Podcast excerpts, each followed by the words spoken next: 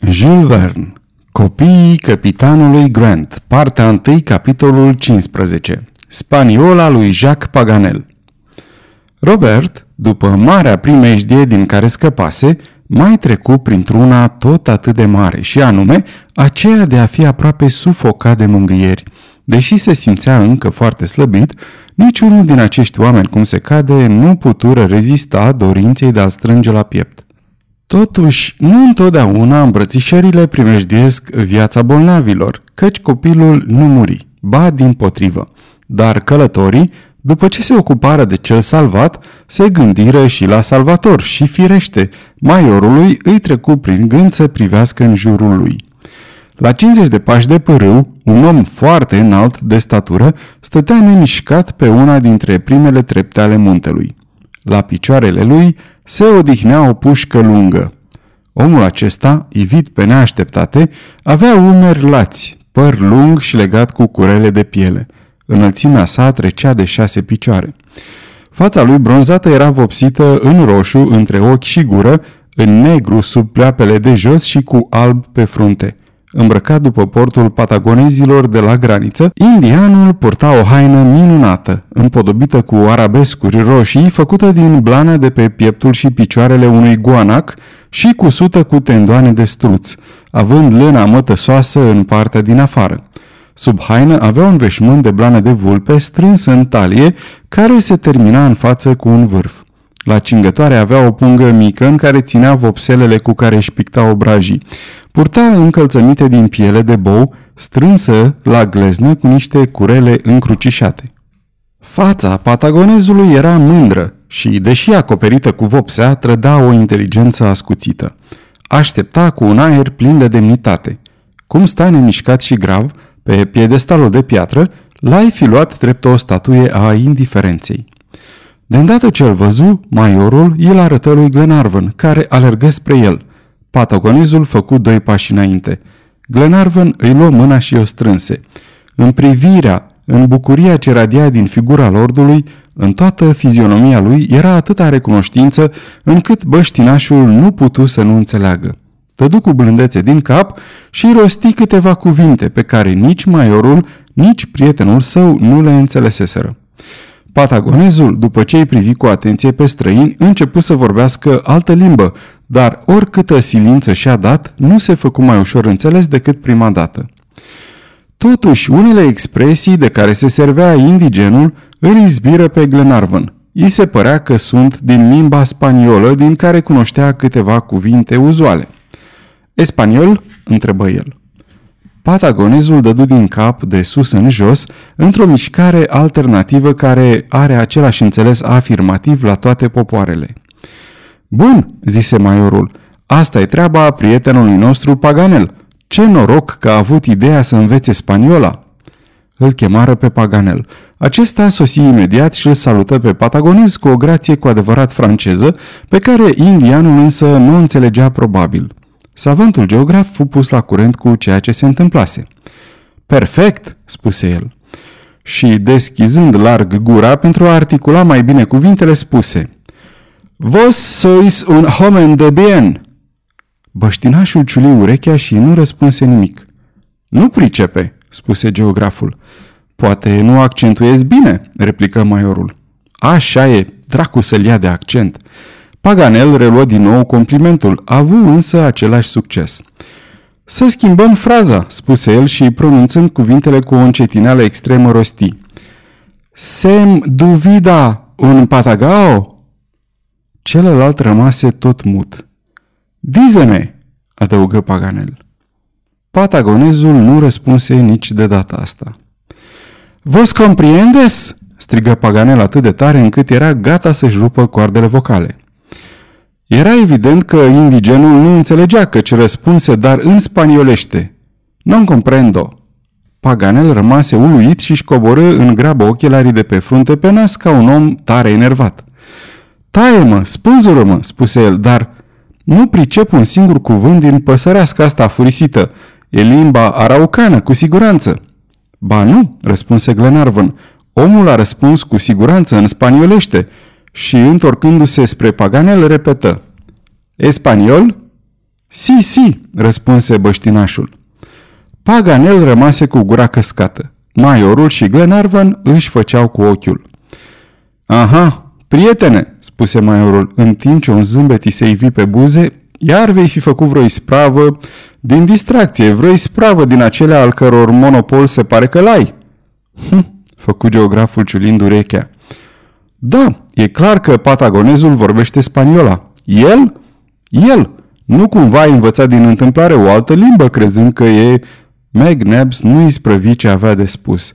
Un puternic o al savantului, întovărășit de o ridicare din numeri, îi tăie vorba. Domnule Maior, mergi puțin prea departe, spuse Paganel tăios. Ei, dacă nu înțelegi, răspunse McNabs. Nu înțeleg, fiindcă băștinașul ăsta vorbește prost, răspunse geograful care început să-și piardă răbdarea. Vrei să spui că vorbește prost fiindcă dumneata nu înțelegi, ripostă maiorul calm. McNabs, spuse atunci Glenarvan, nu se poate admite una ca asta. Oricât de distrat ar fi prietenul nostru Paganel, nu ne putem închipui că a învățat o limbă în locul alteia. Atunci, iubite Edward, sau mai bine zis dumneata, bravul meu Paganel, explicăm ce se întâmplă. Nu explic nimic, răspunse Paganel. Eu constat. Iată cartea după care fac exerciții zilnice, învingând dificultățile limbii spaniole. Privește, domnule Maior, și ai să vezi dacă umblu să te înșel. Spunând aceste cuvinte, Paganel scotoci într-unul din numeroasele lui buzunare. După câteva minute de cercetări, scoase un volum răpănos și l-arătă cu un aer triumfător. Maiorul luă cartea și o privi. Ei bine, întrebă el, ce lucrare e asta? Luciadele, răspunse Paganel. O minunată epopee care... Luciadele? exclamă Glenarvan. Da, prietene, Luciadele, de Marele Camões. Nici mai mult, nici mai puțin. Camões? repetă Glenarvan. Dar, bietul meu prieten, Camões e portughez. De șase săptămâni înveți portugheza. Camões? Luciadele? Portugheza? Paganel nu putu să mai scoată niciun cuvânt. Ochii se împăinjeniră sub ochelari, în timp ce un râs homeric izbucni în jurul lui, căci între timp se strânseseră toți ceilalți. Patagonezul nu clipea, aștepta cu răbdare explicația unui incident cu totul de neînțeles pentru el. Ah, cap fără minte! Nebun!" spuse în sfârșit Paganel. Nu se poate! Nu cumva ați cornit-o voi ca să aveți de ce râde? Eu să fi făcut una ca asta, dar e un amestec de limbi ca în turnul Babel. Ei, prieteni, prieteni, pleci spre India și ajungi în Chile. Înveți spaniolește și vorbești portugheza. E totuși prea mult. Dacă merg mai departe așa, într-o bună zi o să mă arunc pe mine însumi pe fereastră, în loc să-mi arunc țigara. Auzindu-l pe Paganel cum își pierduse firea, văicărindu-se și văzându-i pățania, nu se putea să nu râzi. De altfel, el singur dădea exemplu.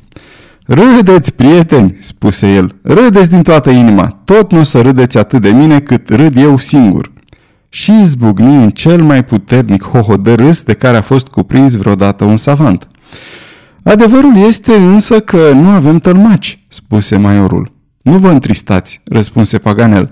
Spaniola seamănă cu portugheza într-atâta încât m-am putut înșela, dar tot asemănarea îmi va servi să repar repede greșeala și în curând îi voi putea mulțumi vrednicului nostru patagonez chiar în limba pe care o vorbește atât de bine. Paganel avea dreptate, căci în curând fu în stare să schimbe câteva cuvinte cu băștinașul. Află chiar că îl chema Talcave, nume care în limba araucaniană înseamnă detunătorul. Porecla îi se trăgea fără îndoială de la priceperea lui în mânuirea armelor de foc. Dar Glenarvan se socoti fericit când află că patagonezul era călăuză de meserie și mai ales călăuză în Pampas. Era ceva atât de providențial în această întâlnire, încât succesul le părea ca și asigurat și nimeni nu se mai îndoia de salvarea capitanului Grant. În acest timp, călătorii și patagonezul se întoarseră lângă Robert. Acesta întinse brațele spre indigen, care, fără a spune vreun cuvânt, îi puse mâna pe cap. El cercetă copilul, pipăindu-i mădularele. Apoi zâmbi, culese de pe malul pârâului câteva plante sălbatice cu care frecă trupul bolnavului. Sub mâinile care îl masau cu o nespusă blândețe, Puterile băiatului renăscură și toți își dădură seama că Robert se va putea reface în câteva ore de odihnă. Hotărâră deci să petreacă ziua și noaptea următoare pe locul unde făcuseră popas. Două probleme grave mai rămâneau de rezolvat, mâncarea și transportul. Lipseau și merindele, lipseau și catârii. Din fericire îl aveau pe Talcave cu ei, călăuza, obișnuită să conducă pe călători de-a lungul frontierelor patagoneze și fiind una din cele mai bune din ținuturi, se însărcină să procure lui Glenarvan tot ce lipsea micii sale trupe. Se oferi să-i conducă la o tolderia indiană, la o depărtare de cel mult patru mile, unde se găseau cele necesare unei expediții. Propunerea o făcu jumătate prin gesturi, jumătate prin cuvinte spaniole, pe care Paganel izbuti să le înțeleagă. Primiră imediat și Glenarvan împreună cu prietenul său savantul, luându-și rămas bun de la tovarășilor, o apucară în susul râului conduși de patagonez. Merseră întins timp de un ceas și jumătate ca să îl poată urma pe uriașul Talcave. Toată regiunea era fermecătoare și de o nemaipomenită rodnicie. Pășunile bogate se înșirau una după alta și ele ar fi putut hrăni cu siguranță o cireadă de o sută de mii de rumegătoare. Lacuri mari, legate între ele printr-o rețea deasă de râuri, dădeau câmpiilor umiditate și verdeață. Lebede cu capul negru se zbăteau capricios, certându-se pentru stăpânirea apelor. Cu struții ce se fugăreau prin lanos. Lumea păsărilor era strălucitoare, zgomotoasă și de o varietate uimitoare. Isacași, turturele cenușii grațioase cu pene pestrițe, cardinal galbeni care stăteau atârnați de crengile copacilor ca niște flori vii, porumbei călători care străbăteau văzduhul, tot neamul de vrăbii, cingolos, hilueros, monjitas se urmăreau în zbor și umpleau văzduhul cu un vesel ciripit. Jacques Paganel rămânea extaziat. Scotea neîncetat exclamații spre marea mirare a patogonezului, căruia îi se părea foarte firesc să fie păsări în văzduh, lebede pe lacuri și iarbă în preerii. Savantul nu a avut de ce să regrete plimbarea, nici să se plângă că durează mult. Credea chiar că de-abia plecaseră când dă dură de tabăra indienilor. Tolderia era așezată în fundul unei văi, strânsă între contraforturile anzilor.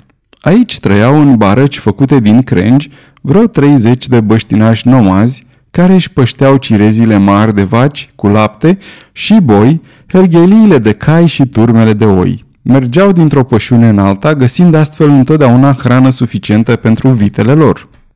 Acești ando-peruvieni din munții Anzi erau o încrucișare a rasei araucane cu ando-pehuenci și aucașii, Oameni de culoare măslinie, potriviți de statură cu forme masive, cu fruntea îngustă, cu fața aproape rotundă, cu buze subțiri, cu pomeți ieșiți, cu fizionomia rece, nu ar fi oferit un interes prea mare cercetărilor unui antropolog, neprezentând niciunul din caracterele unei rase pure. Dar pe Glenarvan îl interesau mai puțin aceste lucruri. Îl interesa mai degrabă faptul că acești băștinași aveau boi și cai. Era tot ce-i trebuia. Talcave se însărcină să se tocmească cu ei pentru cumpărarea câtorva animale, ceea ce nu dură mult. În schimbul la șase cai mici de rasă argentiniană, cu căpestre cu tot, precum și în schimbul a 100 de livre de șarchi sau carne uscată, a câtorva banițe de orez și burdufe de piele pentru luat apă, indienii primiră în lipsa vinului sau aromului pe care l-ar fi preferat 20 de unci de aur, a căror valoare o cunoșteau foarte bine. Glenarvan voi să cumpere încă un cal pentru patagonez, dar acesta le dădu de înțeles că era inutil. Isprăvind târgul, Glenarvan își lua rămas bun de la noi lui furnizori, după cum îi numea Paganel, și se întoarse la ceilalți tovarăși în mai puțin de o jumătate de ceas. La sosire fu primit cu aclamații, pe care nu și le atribui lui, ci pe drept cuvânt merintelor și cailor. Toți mâncară cu poftă. Robert luă și el câte ceva. Se îndrăvenise aproape cu desăvârșire. În tot restul zilei se odihniră. Vorbeau câte puțin despre tot ce se întâmplase, de cei dragi care nu erau de față, de Duncan, de capitanul John Mangles, de bravul lui echipaj, de Harry Grant, care poate nu era departe. În cel privește pe Paganel, el nu părăsea pe indian, devenise umbra lui Talcave. Nu mai putea de bucurie să vadă un adevărat patagonez, pe lângă care el era doar un pitic. Un patagonez care putea rivaliza cu împăratul Maxim și cu negrul din Congo văzut de savantul Vanderbroek, amândoi înalți de 8 picioare. Apoi, îl amețea pe bravul indian cu fraze spaniolești, dar acesta îl suporta. Geograful studia, de asta dată fără cărți. Îl puteai auzi articulând cuvinte răsunătoare, sucindu-și gâtlejul, limba și maxilarele. Dacă nu pun bine accentul, repeta el maiorului, nu să mi-o luați în nume de rău. Cine ar fi zis că un patagonez are să mă învețe într-o bună zi spaniolește? Sfârșitul capitolului 15 din partea 1